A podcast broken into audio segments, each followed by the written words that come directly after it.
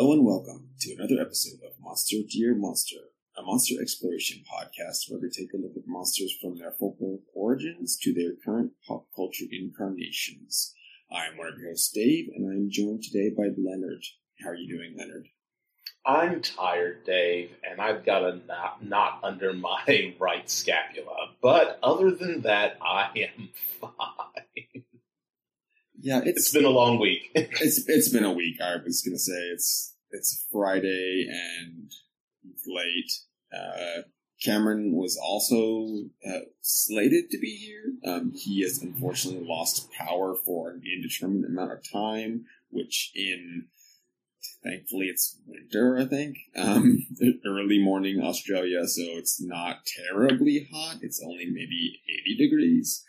Uh, So uh, let's all uh, send a, a prayer that Cameron's power goes back on um, in a reasonable amount of time, and it will be back on by the time everyone listens to this, hopefully. yes. Uh, so, this episode, we are going back into the world of, of literature.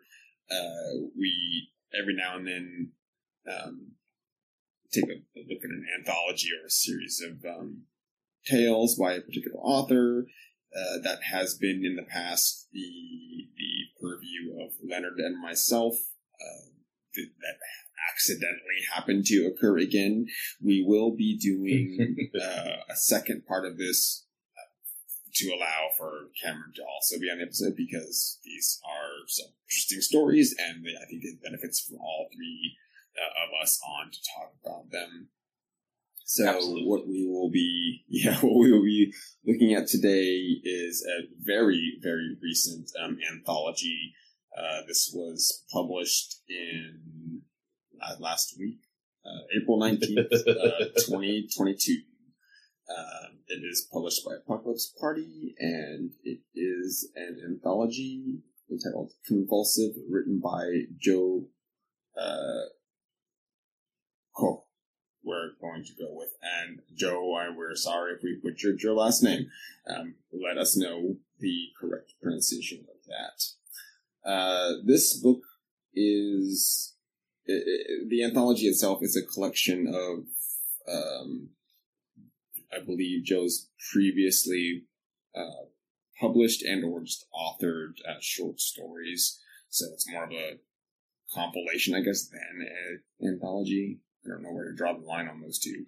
Um, but Joe has in the past put out several other uh, similar uh, titles. One being, um, I think it's a Wingspan of Severed Hands, which was the first book that um, I had encountered by Joe, and this one is a a fantastically visceral and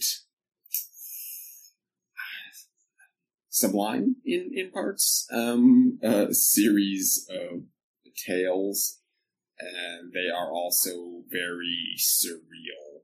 And that's where the fun kicks in i guess is how we're gonna take a look at it. So leonard uh this is i believe your first um series of tales by by this author. What what what was your initial impression?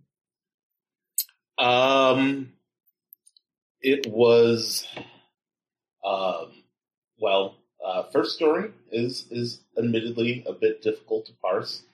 Um, it's uh, layered in a lot of metaphor and uh, um, you know implication, um, which is um, has always been really difficult uh, when uh, it's it's uh, in text for me. I, I am uh, first and foremost an auditory uh, learner, uh, so uh, I tend to grab. This is and this is no fault of the book because it's it's it's brand new. Um, so you know, I always I typically prefer uh, audiobook versions of things because somehow I'm able to put pick up uh, that implication and everything uh, earlier, um, quicker, I should say, uh, than than when reading and. But I uh, I found them uh, these stories really uh, a well written, um, fascinating in the kind of like there's a there's a distinct feeling of of 21st century ennui uh, to a lot of them, um, and at least the ones that I've read so far. Um, and it, it, it feels real, yet also invites like this horror and these supernatural themes and elements, um, and it doesn't feel out of place in my opinion. And um, I have, yeah, thoroughly enjoyed. Um, I have thoroughly appreciated. I haven't enjoyed all of them, and that's due to how well they are written and just in general being subject matter that I, I don't uh, particularly care for to have, you know have rattling around in the old brain pan.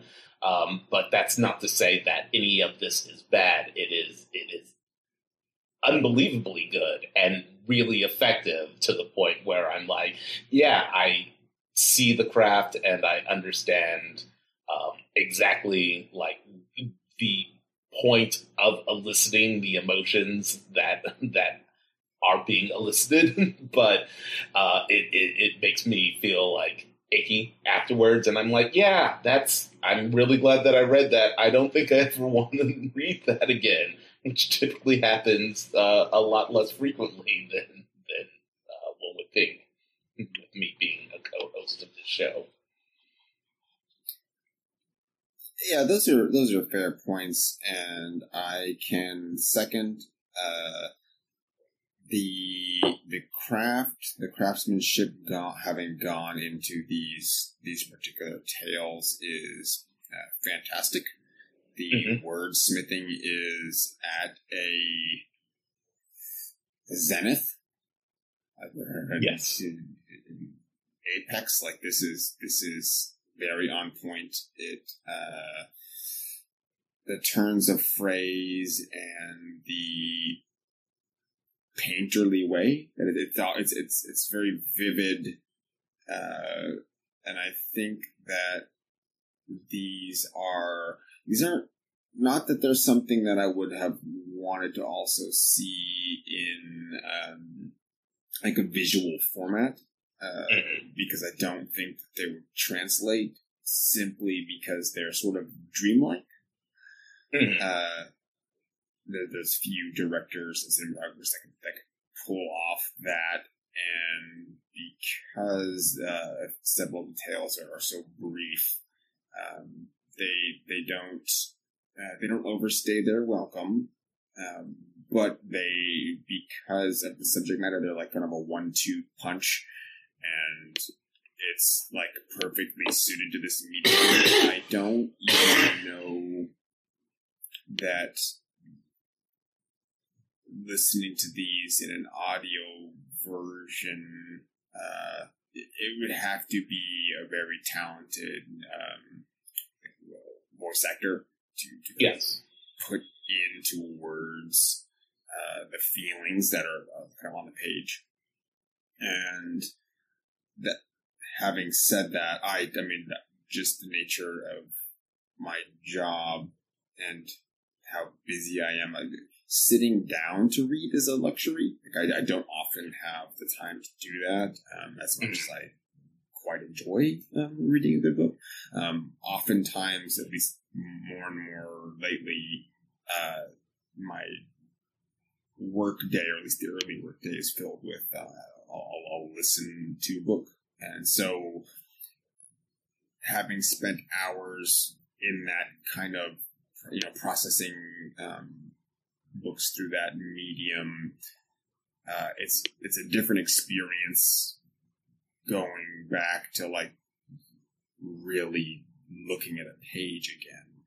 And I think that there's something to be said for that. Um, I will also say that I'm I'm reading these uh, digitally, like digital copies, and I think that this book is something that you might want to hold in your hands. I think you can get more of a connect with actual paper.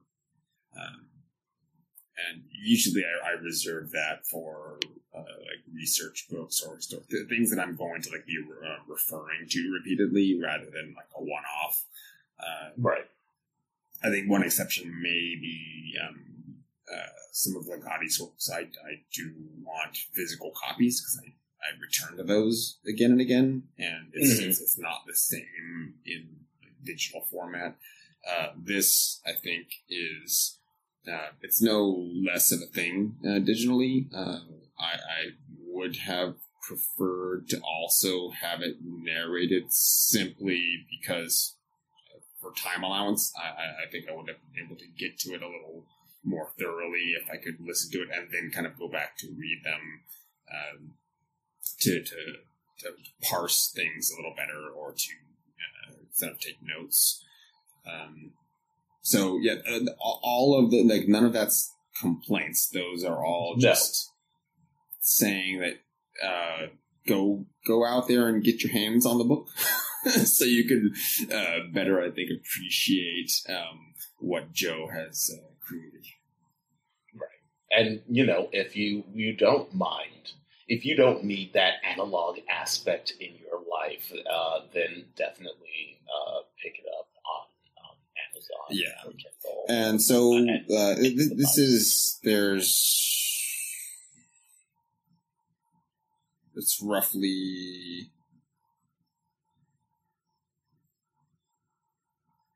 fifteen uh, fifteen tales where we won't be covering all of them. Uh, I, we don't have space to do that.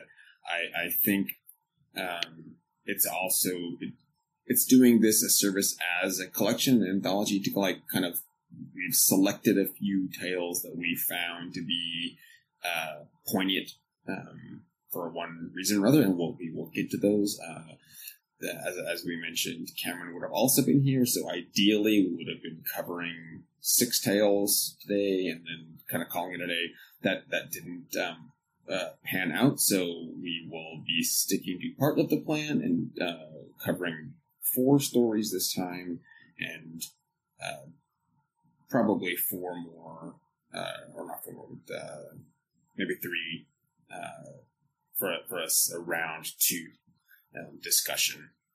So today we'll be taking a look at uh, in in accidental order. We'll be looking at uh, the first tale in the book, Good Paper. The second tale, Offerings. The fifth tale, Rust Belt Rescuiascat. And the sixth tale, The Anatomical Christ. Yes, those will be the, the four we're taking a look at this time. And then aha, Surprise! Well, you'll you'll find out when we do uh, for what we'll be picking uh, on the, the second episode. To take a look at these.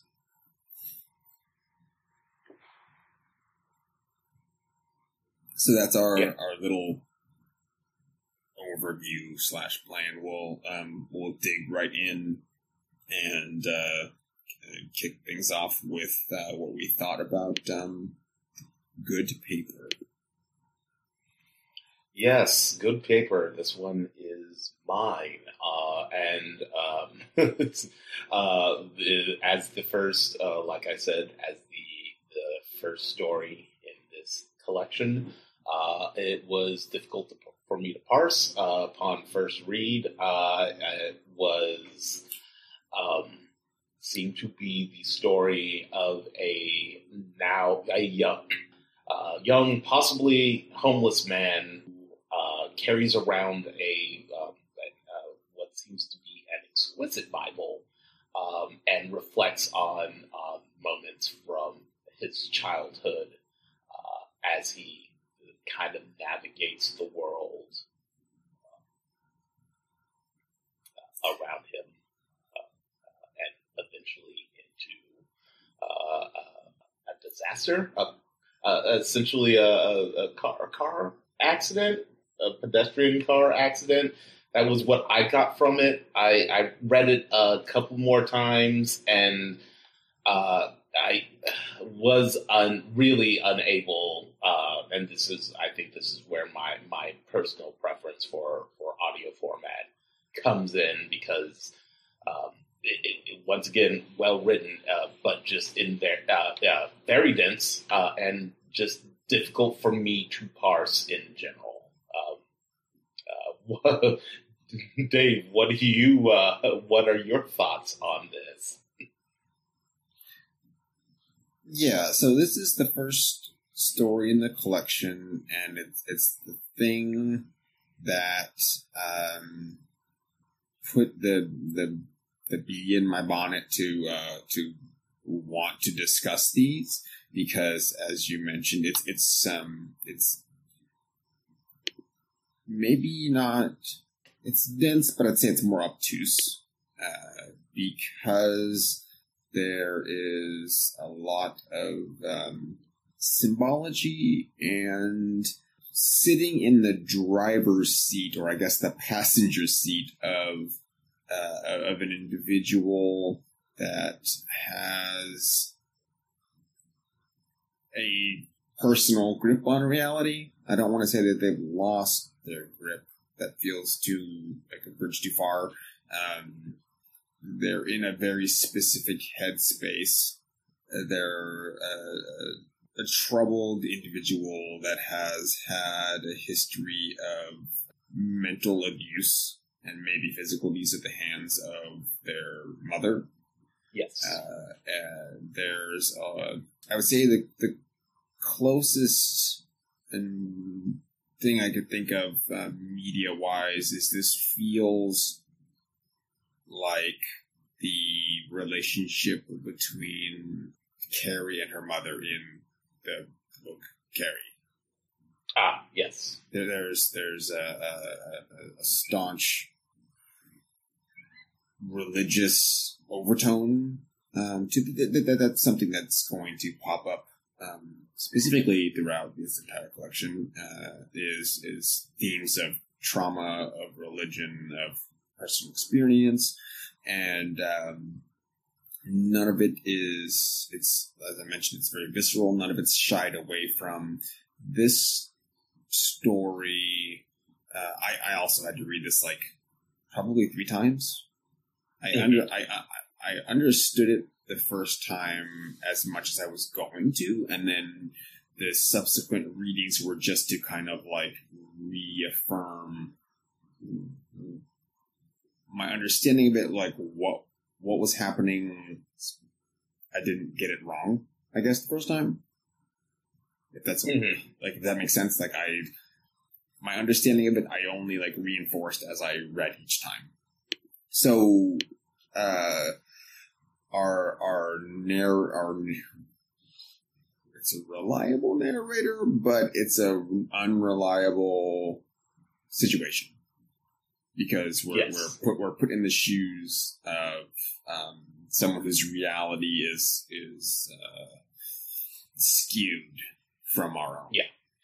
It, it, it, I, I- would say that it's it's it's um, not to be uh, reductive, uh, but almost like a, a reality that has been adjusted via like um, uh, augmented reality glasses.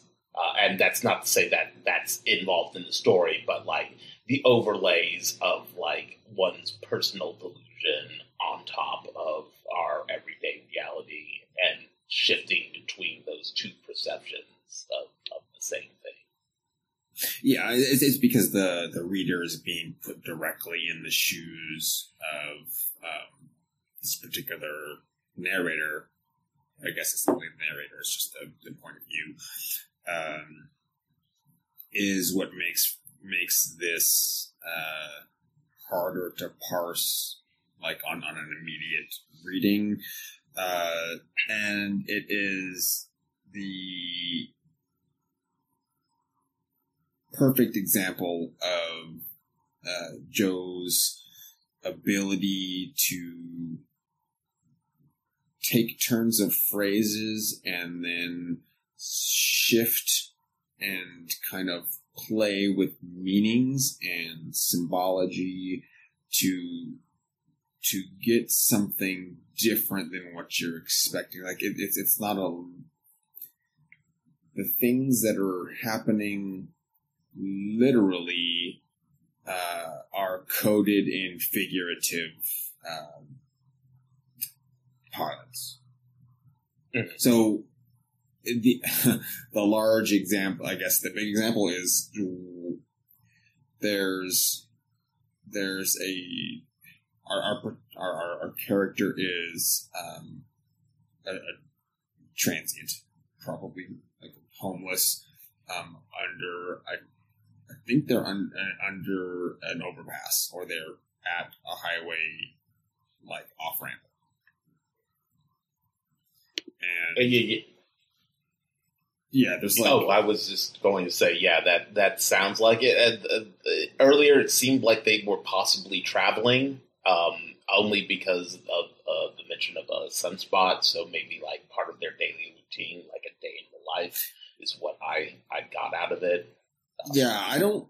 I don't think that they're gone anywhere. Like the the um the the narr- the narrative is they're in a spot and they've rooted themselves to like an underpass, as you Okay. see, and the the story is unfolding in as a memory in like flashback.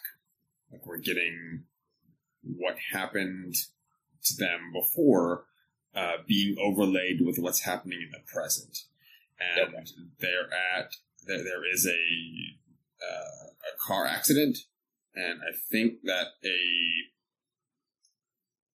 I want to say that a pedestrian's hit by a car. It's vague uh, because they're um, they're they're afraid of being accosted by these hawkers that are like giving out pamphlets. And I Hmm. think that a car hits one of the hawkers and decapitates them. Oh, okay. and so, or, or, or, it's definitely has killed a person, and that body or the head is in the lap of, uh, uh, Warian is the protagonist. And they're, they, they have their own reality. I guess if you're looking at like trauma and coping with trauma, they've put a past thing into the present to to uh, make it better. Like their Right. their, no, their illuminated Bible that they don't have Mhm. anymore um, has now been replaced by this body. yeah. Like they're superimposing the memory of that Bible that they took solace in, um, and are treating that body as the this illuminated holy scripture. Yeah, uh, and having read like the last two paragraphs again, I I don't know how I missed it. I think I, I for whatever reason, uh, well, I know exactly how I missed it um, because uh, uh, because it, it, it, confused me. um, but yes, I, I think you're you're absolutely right, and also possibly right about it only being the head because the the implication is that he then opens it like a book at the end of the story.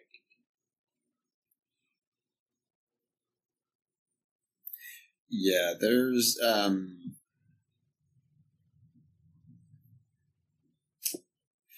it's uh so we'll we'll endeavor to not pull too many quotes. Um here's here's one uh toward the end of his tale. Uh good paper, heavy cardstock, acid free rag, clean and unfoxed is what Warian wants. A book worth holding, more weight than words. The picture Bible is lost, stolen from some squat house or park bench.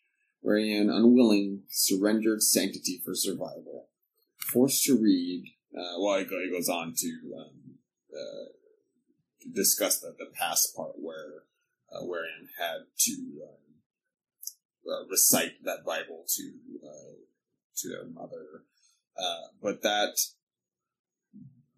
book that Warian is discussing is is now been supplanted by the the body that that they found because the there's like police cars at the scene of the accident and it's just it's it's it's vague enough at events but using the scenery um, as a series of uh, it's reducing everything to like sights and sounds Mm. like instead of saying there's a police car or there's bystanders there's just like uh, red and blue lights colored uh, etc like it, it, it's it's making it more visual and more dreamlike and playing with that because without being literal you can kind of mold the scene a little bit more. It's more it's been made more malleable. Mm. and that and that is is used to great effect because uh, as a reader you you you don't um you don't pick everything up uh on the first go like th- this is allowing you and this particular story it's very short it's only a few pages long uh, it gives you the space to kind of recontextualize the events yourself uh, and re- and kind of revisit them and sort of put this picture. Uh, it's it, it, it's like looking at a magic eye picture where you you see something there, um, but you have to like shift your perspective a little bit uh, to to get at what the picture actually is holding. Right. Is my best analogy of this thing that's kind of an analogy Right. for for post traumatic stress disorder. Yeah, this was it's a- analogy and metaphor. Yeah, uh, this is pro- this is strange because this is the more ex- it's not the most accessible, but it's it's more accessible than later stories in the collection, yes. which is strange because the later ones are not written in this sort of obtuse way. They're more straightforward, but because the words are played around with a lot more, um, the meaning is harder to parse. Whereas this, you you can you know what's happening, but because the um, the main character is framing everything in a way that is um, already subverting like the actual events, it's it's harder to tell because you have an unre- unreliable narrator or Right. point of view. So, what? What is this like a second person story? I I mean it's it's just narrating something happening to someone. Right. I keep saying narrator. That wherein isn't the narrator. There, wherein is being narrated. yeah. The, the the the story is just being told. yeah. They're they're they are just the the sole character. There's no other interaction. Wherein is not addressing us specific. Uh, hmm, uh, maybe maybe second person. Events as stated at, but like once again, not a narrator, and then stated as as they, but it's from uh, Warren's perspective. It's it's Yeah, once you're, again, you're, it's it, you're being it's- put in Warren's shoes as best you're able to. Like it's a very personal feeling. If you're listening to someone tell you something and their experiences are very personal and private and not um, easily accessible, like they're not re- directly relatable, that this is like that.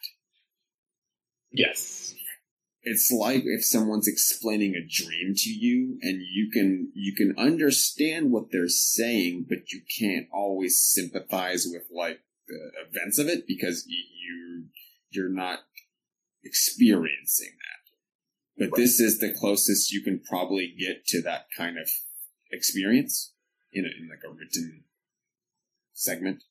If mm. that makes sense. their their their pure perception without uh, including like the the this uh, this overlay that I, I mentioned earlier. Yeah, how yeah, they perceive reality.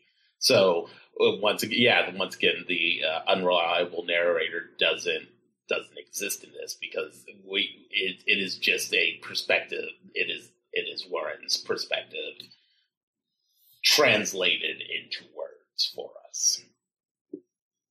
Yeah, it's almost um you know what this this reminds me of uh and and yeah, they they they become all the rage. That sounds so weird. Um the AI paintings Oh where where it's collages of recognizable things made into a recognizable thing, but it's off. It's wrong. let's let's just let's just and specifically for the AI paintings. Let's just say that yeah, it, it's a it's a yeah a collage of things that you know transmogrified into a computer's approximation of another thing that you know, and it's always mm, mostly deeply unpleasant.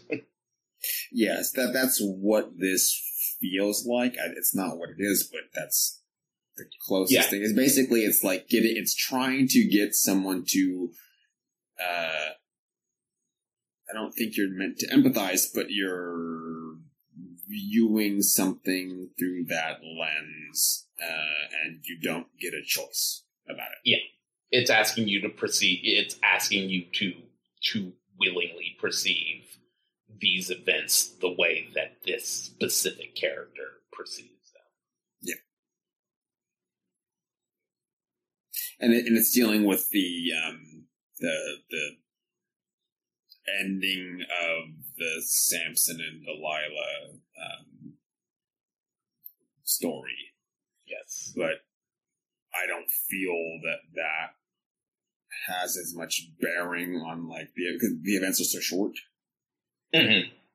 Um, other than uh, wherein finding it's very strict. It's finding and taking strength in the final hours of Samson, like in the moment that Samson's doing his great feat, even though he's been shorn of his strength, like like Right. spending spending the last of his strength to do a thing.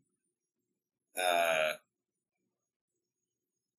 is what this person has like grabbed onto and it's it's what's what's keeping them going despite Yes. all of the hardships in their life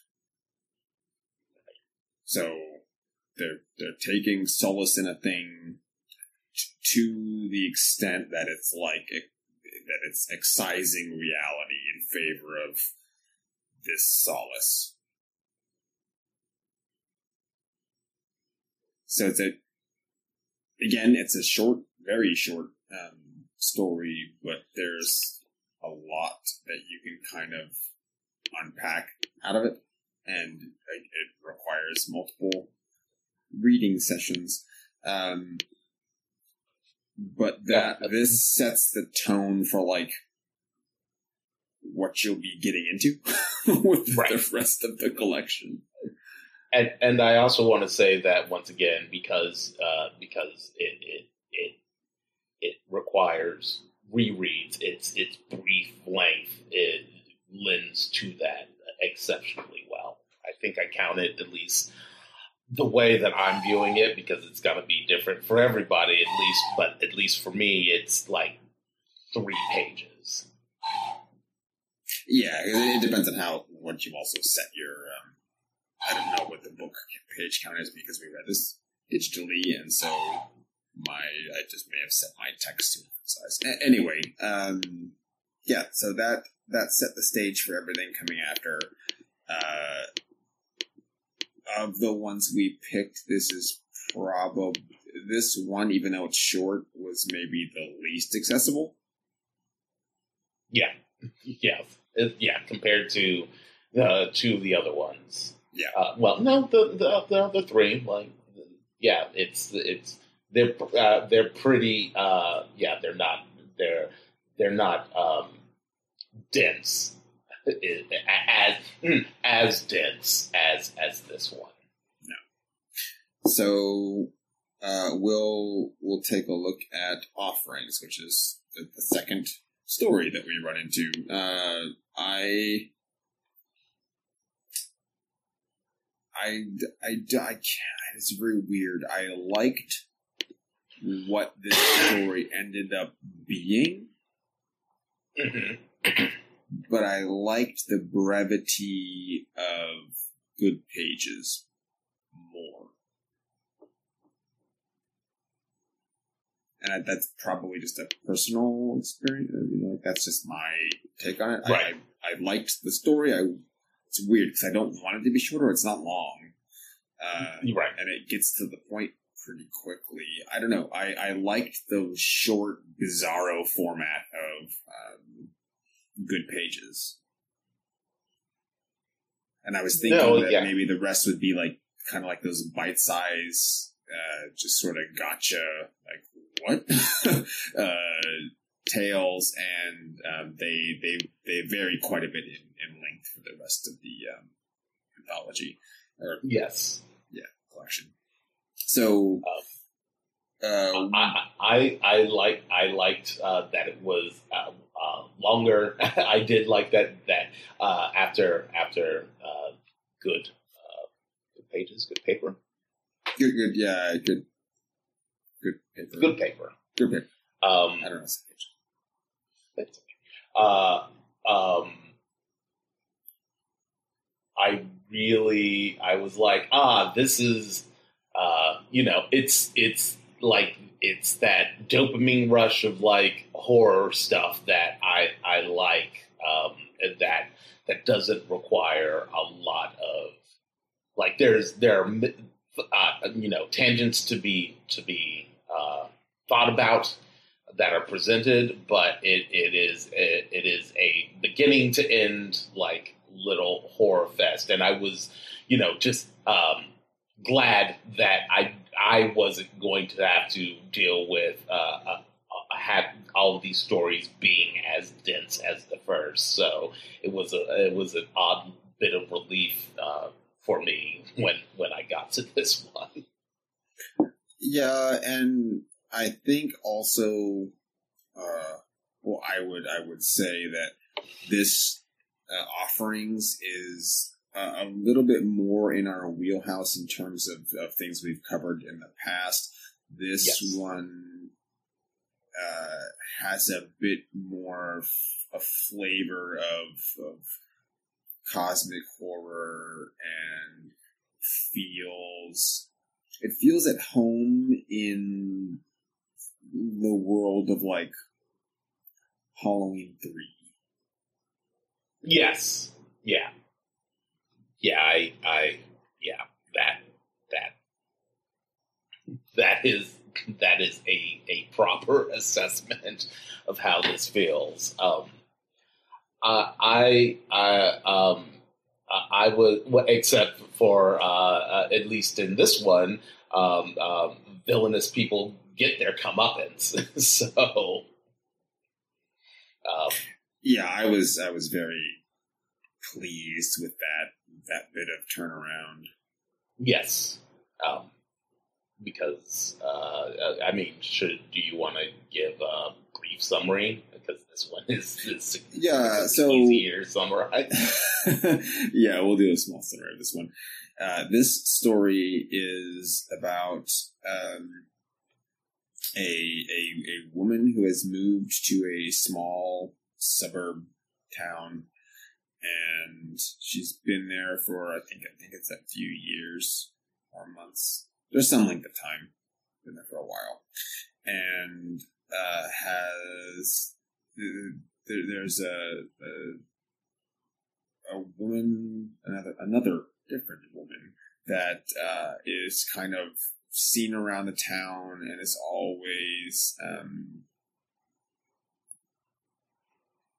escorting a, a, a passel of children, a, a brood, as um, as the, the story um, mentions, and our our our we do have a protagonist in this one, Blaine, uh, has generally kind of just like doesn't bother with much of the, the neighbors or the neighborhood really. Um, Mm. uh, and and decide takes it upon herself to um, say hi to the the lady that she that it's the, the woman isn't a transient or a bag lady, but uh, could Kind of presents in an- her- yeah, it's like she could Herself be as such. in another circumstances. Like like her her personal circumstances are such that she's not far removed from that situation. Right. At least like uh socially. So Blaine I did want to mention Yeah, just one thing that I, I, I, I like, which is the her the impetus to approach uh, this woman Amelia, I believe, Yeah. Uh, uh, is um, uh, guilt over having um, grown up in a neighborhood where it was best practice to ignore transients and and, and homeless people um, as as a child, and that that guilt of of you know raising herself out of it and and moving to this this Norman Rockwell, I believe, is how it's presented suburb. With yeah, this- it's all this pick, picket fences and and the like. So Right. yeah, that, that, that's that's the, the the rust of it is that framing of the the social hierarchy and uh, what happens to people um, regardless of their previous standing. Like once they've been labeled uh, derelict, uh, they're like cast out of society. Like they're, they're- they're not allowed to be people anymore. Mhm. And uh, Blaine is trying to correct that um, notion Yes. uh, in herself, kind of going, well, ev- you know, every everyone is everyone is also people, and should be treated uh, humanely, like given given the same accords as you would um, anybody else. So Right. she she makes that effort and uh, finds herself in a, a spiraling situation of uh, regrets um, on that choice, uh, culminating in um, a sort of unmasking of the the Rockwell the Rockwellian um, painting life that she's Facade. found herself in. Yeah, it's a it's a facade. The the the, the town itself is um, it's a reversal. So that the picturesque thing uh, that you find um, is the facade. It's it's a mask, and the people that you would normally just overlook or pretend don't exist. Uh, their situation, you, you, you you have to consider the situation. Like, usually it's not being considered, it's just dismissed. Uh, Right. So, she finds herself put into that sort of situation uh, uh, with with no regard. Like people are um, no longer regarding her. Uh, they're, they're, they're taking away her agency, Yes. as has been done to Amelia. Like she's just ignored to the point of like derision. hmm and uh, Blaine finds herself in that that that situation uh, through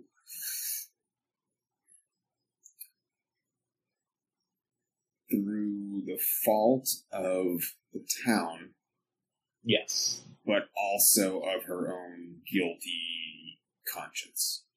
Yes. Like it's a it's a it's a it's not a t- I want to say it's two way street. That's not uh, what I the right phrase. Um, she's complicit in her own situation. Uh, Right.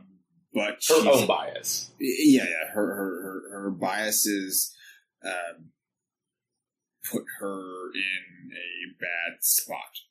Like she's acknowledging them, but she didn't. Uh, she's not able to to resolve them. Yes. Uh, but she reclaims her own agency, sort of, uh, by the end of the, the story. It's more like an ex- accepting of a bad situation and uh, doing what you can uh, at your utmost to. Um, well, she's not fixing anything, uh, But she's resolving it. She's resolving and she's making it so that it won't um, happen again to others.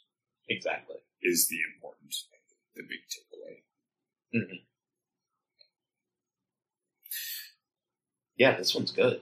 I Yeah, like this this this. Once again, I, I, like I said, I was I was really terrified. I was like, oh man, I have to uh, like I've got a lot going on, and you know, but I I too have limited time, and I'm just like I just can't have them all be this dense. Like if, if they're like it, it's too much, it's too much for me. So this was uh, a, a really delightful and once again equally well written. Uh, Yeah, that's that's the one. the other through line um, is that uh, Joe is a, a fantastic writer, and uh, we can't. That that's not conveyable other than like through right. praise. Like we we can praise the the writing all we like. Or Uh, you Or have just to read it ourselves. To, yeah, you have to read it to like truly understand like the the twists and turns and the subtle little shifts. Um, there's uh, he uses this sort of um, this it's a very specific cadence and like a staccato rhythm that hammers small points home. Uh, and then switches it up by using a lot of like really vivid,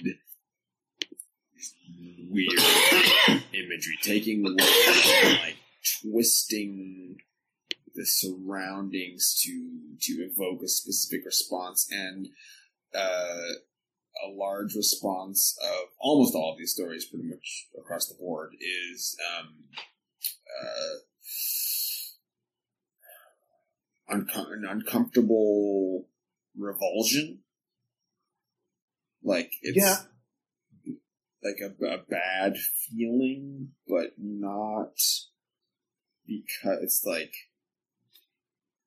not because of the situations. It's just because it's like uh, there's a lot of um, empathy that you could feel through these for the characters. Yeah. Like you- you're you're you're you're you're put into, if not their shoes, into their headspace, like very smoothly. It's a very smooth transition, and you get what they're going through. Uh, even if you don't agree, like they're not always. You know, no one's really likable. Like everyone's flawed, so they're more human, uh, Mhm. and you you don't have to like agree with their point of view, but you can understand it, and that's always really important. Right. Yeah. Uh, especially Blaine and, and Especially Blaine, yeah. I um I I didn't find myself in a position to where I'm going. Yes, I would have done that thing. Um, but I can see why Blaine did that thing. Right. Uh, and you, then you can you can definitely feel a um, sort of like a, a I guess a kinship going.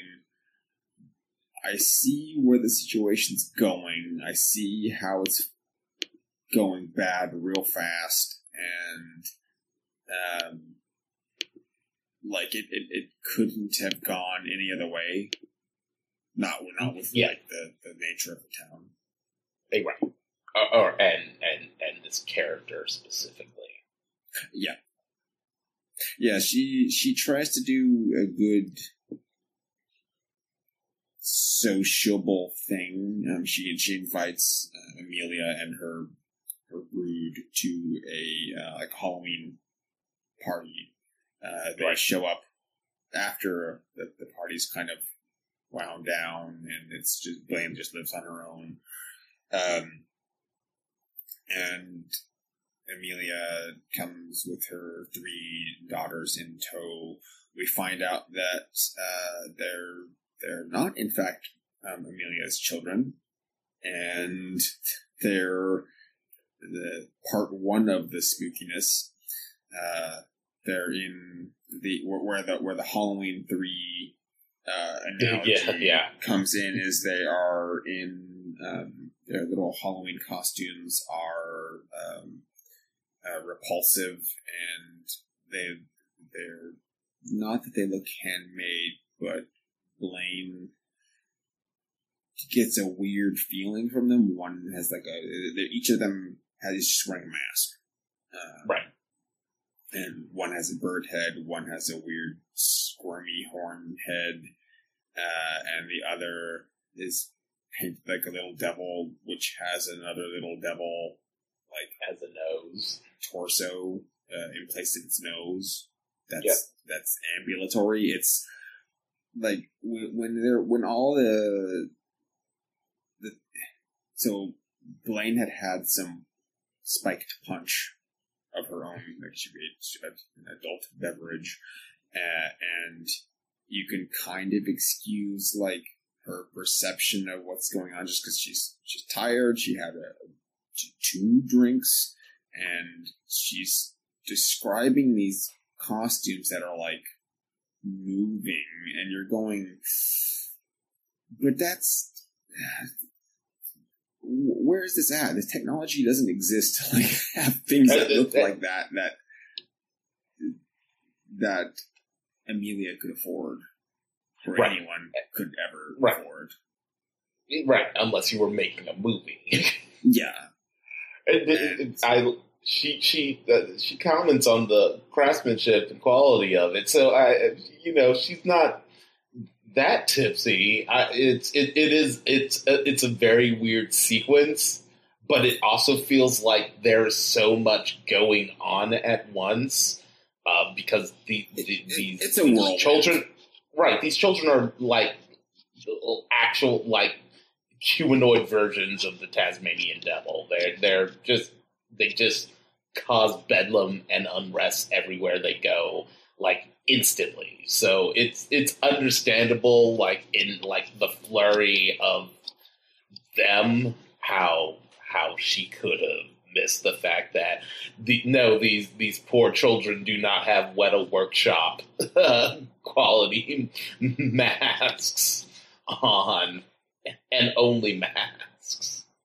yeah, and, and I think some of that flurry it's it's communicated in the writing, um, and you're trying to put yourselves in Blaine's shoes, and I think it's because the kids are they're rambunctious and moving around. When kids are moving, it's quick, and you don't, you can't like, they're not standing still for her to like, oh, let me look at your little cute costume, and you know, they're they're zooming, um, Yeah. And they're tornadoing around her house, uh, and it it it, uh, it, it transpires that um, uh, Amelia uses that moment of Blaine's in, in attention to uh, to take her leave because she she intimates um, in a small whisper that like she's like those aren't my they're not my children. But it, it's done in Right. such an offhand manner. You're going like this is probably yep oh it's weird. And then she's gone. The kids are are now attached to Blaine um uh and she's stuck with them. The, the police show up and that's And- when and it gets show that's when their it starts hand. to go yeah it, it already goes immediately weird because they just shut her down Yeah, and they, they're like they literally gla- gaslight her. Yeah, they, they're- yeah, they do, in fact, her, actually gaslight her. Yeah, and it's it's real like that was probably the worst part of the story. I don't mean like Oh yeah, uh, feeling wise, like you're listening to this, you're just going, "Oh, I can." See, you can just see Be- it happening. well, be, because you because well, I uh, for me it's be, just because I'm like, oh yeah, this is actually taken place in the history of humanity at some point. So yeah, that's terrible. Like this exact conversation has gone down in this exact like like remove the like supernatural element out of it and just make them regular children. And this this conversation between this woman and the police has absolutely happened at some point. And it makes me gross like like experiencing that moment because it's rendered so masterfully. Yeah, it, it, it feels anecdotal um, in a Yeah. weird horror way because it's it, it it's hitting too close to some sort of truth. Yeah. Um, yeah, that was like I get the, the most unsettling thing out of all this, like demonic children and a, um, a cursed void within a baby stroller that we didn't mention, which is kind of a linchpin of the whole town. Uh, Yep. And those elements are fantastical, and because of that, they're not they're not s- scary. Like I'm not scared of the kids no the weird like entity living in the stroller. Uh, I'm s- more frightened of this town. yes like like what what kind what deal did they make that allows these things to like cohabitate with them what were they willing to like do to to to get this know, what, I mean, what, You what know. do they get out of it? That's right other, exactly like I I mean, I can only assume that the suburb, like what, and once again, that's in, then your mind starts reeling, and you start wanting to fill in those gaps of of of this town's history of like doing, honestly, one of the most bizarre and awful, now it's your turn. We need to the without this battery's dead. We need a new battery. Like Eldritch demon, yeah, that, that, that Outer baby horror. car pushing itself. right? No, no, right, exactly. Like that, like that's, li- and it's so, it's so specific and it's so weird. Like eh, when coupled against like this very real sequence where um, she's talking to the police. Like it's, but it's it's weird and evocative, but it's also tinged with like that real life, like very slight separation from reality. Uh, police. Uh, Yeah, I mean it's to the point where she they're like, "Don't make us call um, CPS," and she's like, "Yeah, please." Like, yeah, yeah. Please call take them. these. take Right, these these children are- that aren't mine. Right, aren't mine. You know that they aren't mine. Uh, because Yeah. then they, they they break. Like they actually have a conversation about like, yeah, now they're they've attached themselves to her. Like, like cool, everything's fine. And so it's like it's like they gaslit her for fun because they were just going to like talk in like she doesn't know what they're they're saying, but she knows that nothing's going to come of like there there will be no recourse for this. and it's insane. Yeah, and the uh, what I enjoy about the nature of these like three little hellions is they're just like little baby demons. Like they're, Yeah. they're they're children, like demonic children. So they don't um they don't have like a nefarious purpose. They just like hang out around the weird little void demon in the carriage. Right. Like they're they're just followers or hangers on or something. Like they're not their purpose isn't blatant. They just are there. But they're Yeah. not they're not malicious. They're just like kids. Yeah. They're mm, they're like they're like kid mali- they're like one hundred percent kid malicious. That's Yeah, which is like the that's what's always that's why killer children movies are spooky because it's like you don't know what kids could be up to or you know right. kids in small are effective in small numbers with that that kind of thing. No, that's Right. that's that's why you know um, uh was it K- Cade? It's the kid from Pet Sematary. Oh, okay. Oh yeah, yeah, yeah. Dennis the Menace, little baby Dennis the Menace. yeah, but that like is like I'm let's go get mommy or whatever. You know, it's Yeah. like that kind of thing where it's like that the, the it's not the corruption of innocence. It's like a thing that's supposed to be harmless is now made like subverted. It's now right. the worst. Um, Yeah.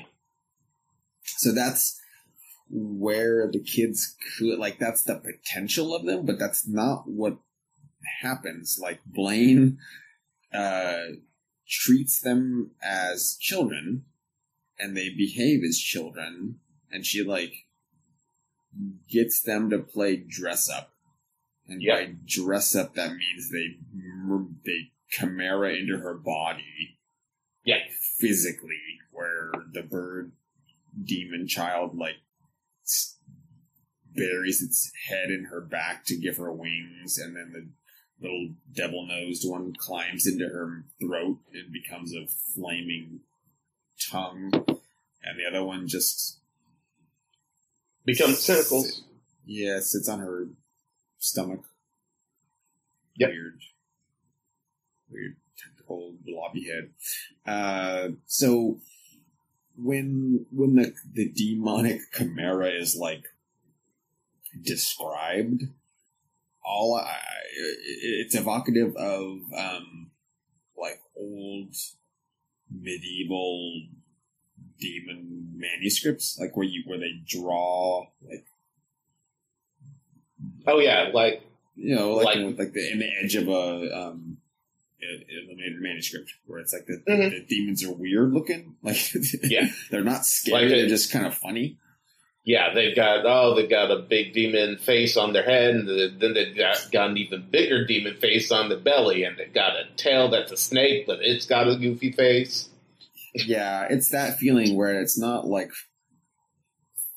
frightening; it's just disturbing. Yes, Um, weird. Blaine, weird, yeah, bizarre. Blaine becomes this demonic angel of vengeance that torches the town. Yes, after also torching the the bassinet through the bonfire that they have. Yeah, Yearly. they were they were trying to like sacrifice her on the bonfire to usher in the demon, I think, or maybe keep it in the carriage. It was ambiguous. Um, and she's like, "Nope, not having that. I'm just going to toast the town." Uh, and she she had to like so the the thing is the carriage itself is um she's like the battery for it kind of Right. uh and it is uh, it it messes with her like emotions and senses and things just and it just kind of saps the will out of her Um, she she maintains enough of herself to to and it, you know concoct this plan that took like a year to do, and um, she has to practice like she, she can't be away from the stroller for very long because it, cause it causes discomfort. So she has to practice like leaving it, and then she she leaves it for a little longer each day until she can stay away long enough to like practice with Train the kids them. to Yep. turn into like the chimera. Yep. So it's that part is like the least. Um, it- it's very brief in the story, but I think that that was my my favorite part, where it's describing, you know, in a couple sentences, her, her it's summing up her year and her escape plan. Right. And it's like that. Okay, that's inventive and fun. Right, because she decided to ju- that she wasn't just she just she wasn't gonna do it. That she wasn't Yeah. gonna she wasn't gonna turn into Amelia. They that that wasn't her place in in this world. Uh, no, so she's gonna yeah, make it, she's gonna make it rain and then go live in the clouds. yeah. Um, and it's it should be noted too that like the entire time that she was she was uh, doing that when she was in uh, uh, like attached to the carriage, um, like the they're still demons. They don't eat people food, so they're eating scraps and people from the motel. They Yeah, are yeah, mur- it's- murdering people. Yeah, they're they're they're demons. It was like, yeah, they they they're eating visitors to the town that won't be missed, Yep. and then just like garbage. Yeah, so it's like it's like so ingrained in in uh, um, uh, what it felt like to me, which uh, is something that we covered on the show, is the town from we we're still here, we are still here. Yeah. Where it's like, yeah, it's this is the thing, this is the thing that we got to deal with, and this is the way we've got to deal with it. Um, sorry, Yeah, that, that that's actually been something we've covered a few times, where some foul thing is like just being offered passersby. Oh, um, the uh, uh, uh, uh, Willy's Wonderland. Oh, yeah, yeah. Yeah, just Yeah. just just feed the demonic and robot anima, animatronics um, passersby that won't be missed because they they just they Because that's easier than down. right. Oh yeah, I was, I was, I took on the the persona of the town because it's easier than uh, apparently being Nick Cage. yeah, or just dealing with whatever the demonic entity. So like this. Maybe it their Norman Rockwellian facade is provided by the. We don't get a uh, Right. You know what's it? What's it bringing to the town? Yeah. Are they just Right. weird I- I- cultists? We don't know. I and I actually, I while I, I'm interested in that stuff, I actually prefer that there's no minutia of like what the deal. Ex, there's no expository dialogue on what the deal is. Oh yeah, we don't Yes. need it. Like this is just weird Right. town. It's actually Right, it, because- it makes it better or worse that it's like this Americana, but it's bad because Right. you know that's that's hitting the nail on the head on some Yeah, stuff. Yeah. especially these days. Oh. Uh, yeah. So I think that, that that's that's it for that one. Um, we'll revise this a little due to length of time. We'll just do one more story. So maybe we'll we'll we'll cover three stories uh, next episode when Cameron's back with us, uh, and then just do three this time. I think that that will that will be fitting. Uh, that being the case, we have a choice between Rust Belt, Rust Scott, or the Anatomical Christ. Uh, so I think we should go out with a bang uh, because um, Anatomical Christ uh, was a read. Uh, so that would be my vote because, man, that one's a trip.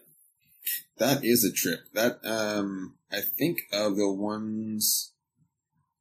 Yeah, that's probably one of my favorite out of the whole collection. It's just so strange. It is. it's it's yeah, it's it was like the um, it almost it, it was like almost horror camp uh, uh, because it goes so strange, so hard. Like it's still like visceral and disturbing, but there's the, the, the I could I could soften the edges in my mind and like see it like yeah, this is almost like parody of itself, but it in like it, I, I I really like this one. so earlier I said that um, I I thought that a lot of these stories wouldn't translate as well to film. This is one you that I was like, I would watch this because it's like a weird seventies grindhouse story. Yeah. Like you can't you can't get more bonkers than what this what this is putting on the plate. I yeah yeah the, the, the I the reality that this story presents is skewed in just the right places where it become it heightens everything about it because like none of this would work. Like removing the the, the entire supernatural aspect of it like well, i guess you can. Yeah it's just it's we, we just need to talk about it. So this is it's dealing with like a bunch of themes all jammed together in a way that like works perfectly. Um, mm-hmm. Our our protagonist in this is Aurora, and Aurora, um, she habitually has gone to a specific church um, for help before, uh, usually like a, a physical nature, and so she she goes again. She's been she's she's suffering a um, a gunshot wound to her uh, abdomen. Yes, um, and she goes there trying to get some help, um, but also because like the wound feels like it's immortal, like it's bad. So she mm. doesn't feel like she's going to last much longer. So she's she's going to this church where she she knows um, people, and she's she's trying to get like a faith healing um, from the the the giant. Giant, it's just human sized uh, uh, Christ in the church. Yes. And then things get a little weird, would be the understatement mm. of the year. It is. It is. Yeah, that is uh, a, a, lie. A lie day. Not an understatement, but a little weird is a lie. It gets very weird. Yeah, very weird. Uh, the, the the Christ uh, statue it's like a waxen. This one's different because it's a waxen image. It's, it's yes. more smushy than uh, like a plaster Christ. And, and and like a, a, an an actual medieval relic. yeah. Uh, it um, it, it's alive and it talks to her and says that uh, it can heal um, her her wounds, or he he can heal her wounds uh, in in exchange. Like there there needs to be a quid pro quo, uh, and she will be she, her her pain will be taken away. Yes. While the exchange in this case happens to be one of, of sacrifice of putting herself up in place of Christ's sacrifice. So she yeah. she literally will change places with this Christ uh, to become the, the the new Christ of this church, right? This new savior figure, uh, in a in the strangest way possible. I Oh yeah. I mean, I, you could maybe make it stranger, but this is pretty, pretty, pretty damn strange. Um, the the the Christ is the, the story, the anatomical Christ. Uh, so it has uh, compartments, a belly compartment, and you can it opens up, and all the organs and everything are like plasticized, um, and, Yeah. and inside so they can be removed. Uh, and she uh, is offered like the organs that she she Christ is to, to, you know take of me what you what you will what you need um, uh, for your salvation for your healing. And she finds that uh, Christ is a male figure and doesn't have the the the, the specific anatomy components um, that she would need to heal herself because she's been, been shot in um, the uterus. Yes. Christ does not have a uterus, so he can he can't offer that particular piece to to fix her. With a like a caveat, like he can, but it's not his. It's like a, a stand-in uterus. It's weird. Uh, It is. so she she drinks his blood, and through that uh, generates an exterior uterus that's just like strapped onto her stomach. Um, Yeah. But the the deal is an exchange of sacrifice. So she has to offer herself up on the cross in Christ's place, um, and Christ will go do whatever. Like he just doesn't right. he's, he's tired of, Not of of being the sacrifice. Right. And he's gone he's gone crazy over the two thousand years. yeah. Uh, to be expected. Uh, Yes. because he's Of, of continually of continually having to offer up himself and like regenerate the thing that's being taken, um, but it it's never filled. Right. So he's he's just he's done with it. Uh, Aurora becomes the new Christ for this church. Uh, this, this Masonic figure that um, instead of offering healing, healing the sick, uh, Right.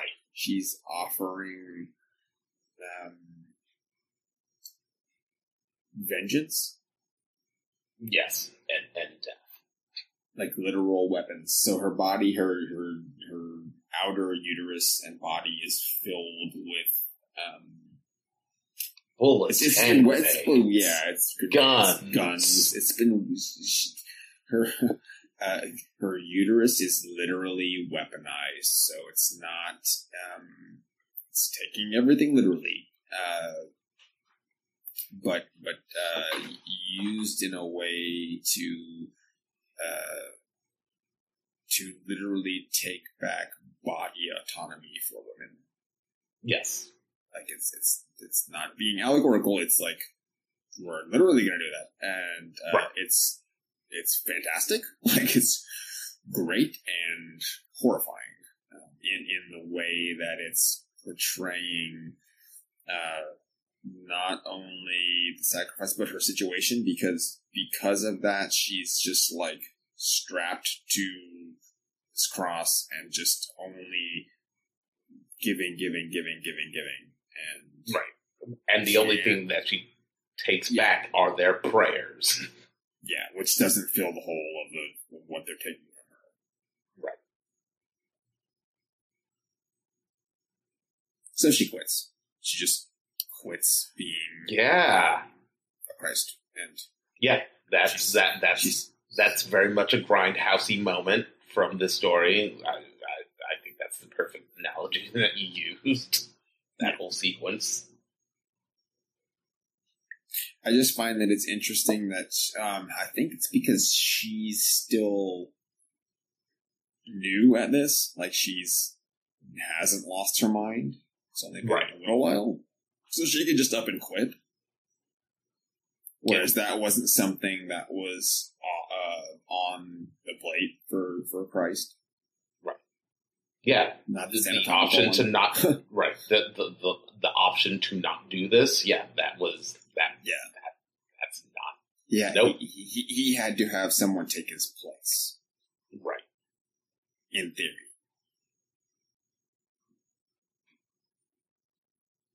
So the story, I mean, it's it's it's literally just like digging at religion and into it and pulling out of it and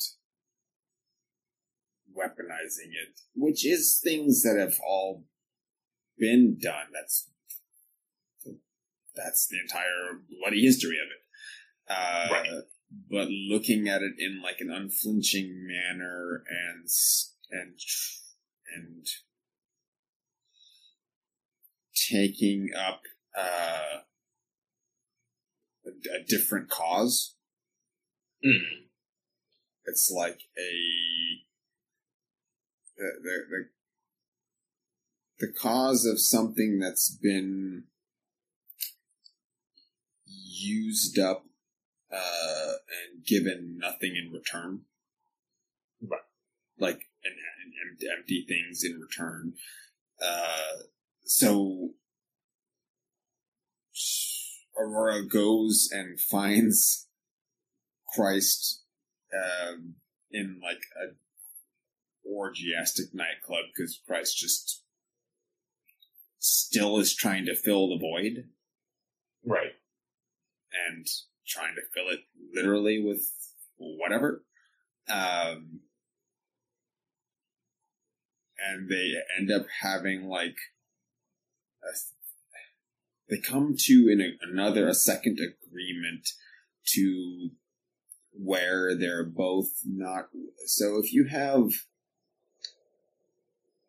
not all grindhouse films are this but by and large they're exploitation films they're dealing with uh, someone being exploited and Right. general like a lot of times that's women uh, this is the other side of the coin to where the um, the exploitees uh, are taking a stand and they're not going to put up with it Mm. and they they realize that the, the the world at large that wants to take and take and take from them and uh, use them up uh, needs to they're not going to put up with it Right. uh, and for for Christ, that's everyone, and then for um, Aurora, that's her, her immediate like congregations, and she's become the the, the mother of this particular church group. Of, Right. of The deific Just- center just- of this, yeah. this chapter. of these women that are going around and just like bombing places and Shooting Yeah, officials they're- they're like- on yeah. live stream. they're they're in they're enacting their own righteous vengeance. Uh, but they're crusades. Yeah, yeah, they're they're they're they're crusading for whatever you know the cause that they they believe in, uh, but only able to do that through her body. Right. They're using her for as that vehicle. and she's not having any more of it. Um, so she combines to form Mecha Christ. I, Yeah, the- I guess. Well- like an apocalypse beast. Like Yeah. it's it's it's the um, it's the other side. It's the the reverse of the uh, the, the, the demon Chimera. yes. uh, who's who's not putting up with it anymore, and it's gonna you know obliterate the town. This is the other side of it. Um, yeah, there there's more going on. I think with behind this particular story, Right. um, specifically with Aurora and and uh, what she's going through, uh, the the why um, she had a gunshot wound in her uterus, like all, all of those, like the dealing with that aspect of womanhood and um, the- the weaponization of uh, birth Mhm. and not not willing to put up with that.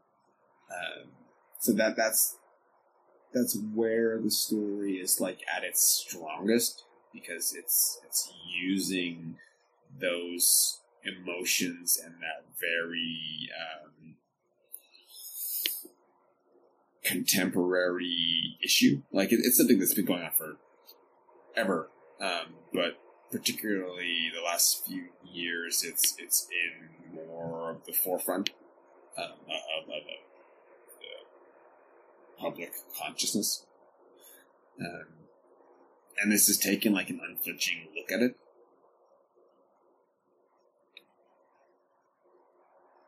And at the same time, No, I agree. a, a, a, a large punch at um, organized religion.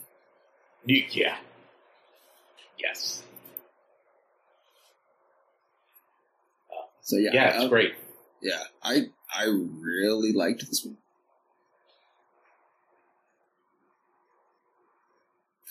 Yeah, I did too.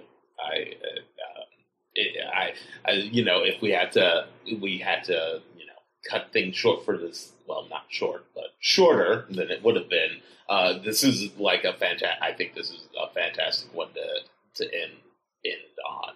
Um, it reminds me. It uh, th- there was um, there was something about it that reminded me of like early Clive Barker. too. Yeah, I could see that. It's kind of yeah, kind of like a Books of Blood feel. Yeah.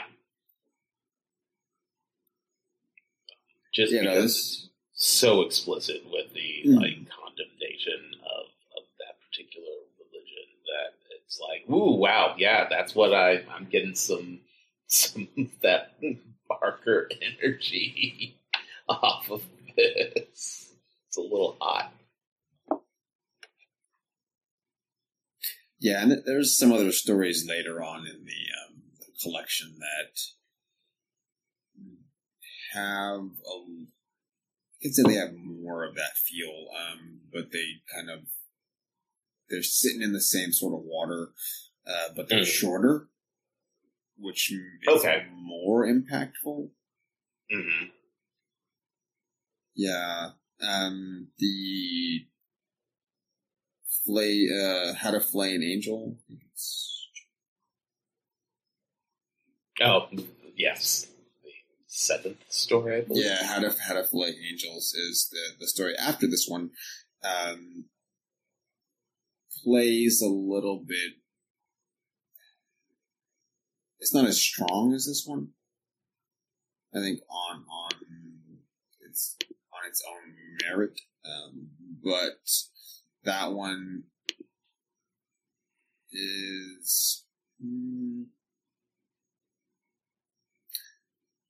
I can't say that it reminds me of anything in particular other than maybe cigarette burns, but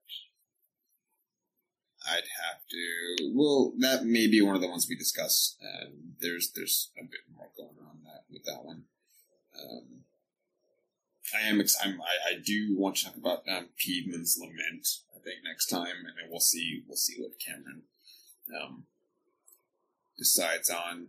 But uh, yeah, those. That's all of the stories are really good, and I, if we had time, I would look at each of them, um, maybe a little bit more in depth. But uh, I, I think without can't really spoil them.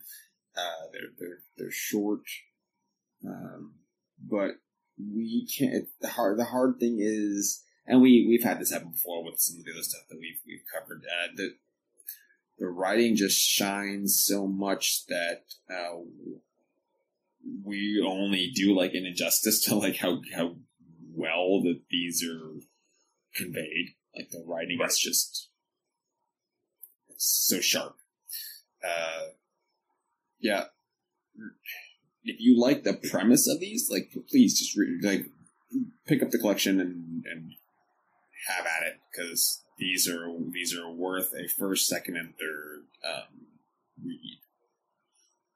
Yeah, absolutely. Can't say more good things about what I've read so far. Yeah, we're just talking sugar at this point. Um, we'll, we'll wrap it up and we'll be back next week with uh, more Elden Ring. Yeah, that's right. Uh, yep. Uh, we will be heading to uh, Raya Lucaria next time, and then after that, probably wrapping up um, Convulsive, and then there's uh, there's the season two of uh, Pacific Rim Into the Black. So uh, back to to Camp Bogan and all the, the fun that that'll entail. I'm actually I I it's been a while, so I kind of remember where that left off. Um, so I'm interested to see what they do with another season because there's a lot of threads that they didn't tie up at all last time. Nope. And then they introduced the real big one at the end of the, the yeah. season finale. Yeah, so uh, we'll we'll be taking a look at that, see if we can wrangle some some guests back onto uh, the podcast. Uh, but yeah, uh, we can't say enough good things about um, Joe's book here. Uh, we hope you enjoyed listening to this. We'll do our little bit of admin, and then we will see you folks next time. Uh, Leonard, where can people find you on the interwebs? Yes, they can find me on Twitter at Dr. Faust is Dead. Uh, that is my some on and off YouTube uh, account, on and off personal blog. Uh, you can actually find find my my uh, film work uh, account on, on Twitter at uh, Umbra Knox Productions. Uh, and you can also find my uh, video game reviews on YouTube uh, by searching Dr. Faust is Dead and my uh, uh, live action camera work stuff on my Umbra Knox Productions on YouTube as well. Dave, where can people find you on the interwebs? Folks can find me on Twitter at Sentinut underscore plus. You can find our, our errant co-host Cameron uh, on Twitter as well at night underscore Twitten, and that's night without a K. And you can find the podcast and all the back episodes uh, on monsterdeer.monster. Uh, yeah, this this was a, a fun one. I, I am looking forward, again, like I said, uh, to a couple more of these stories, and um, yeah, hopefully we'll be able to dig into them a little bit more. Uh, but we'll we'll uh, see how that goes. But there'll be another person to uh, bounce some of the, the ideas off of? Because these yeah. are these are denser um, than one person could uh, really just in this format uh, get into. But yeah, uh, we will catch folks next time uh, for more Elden Ring. So from us, uh, that's um, bye bye, folks. Goodbye.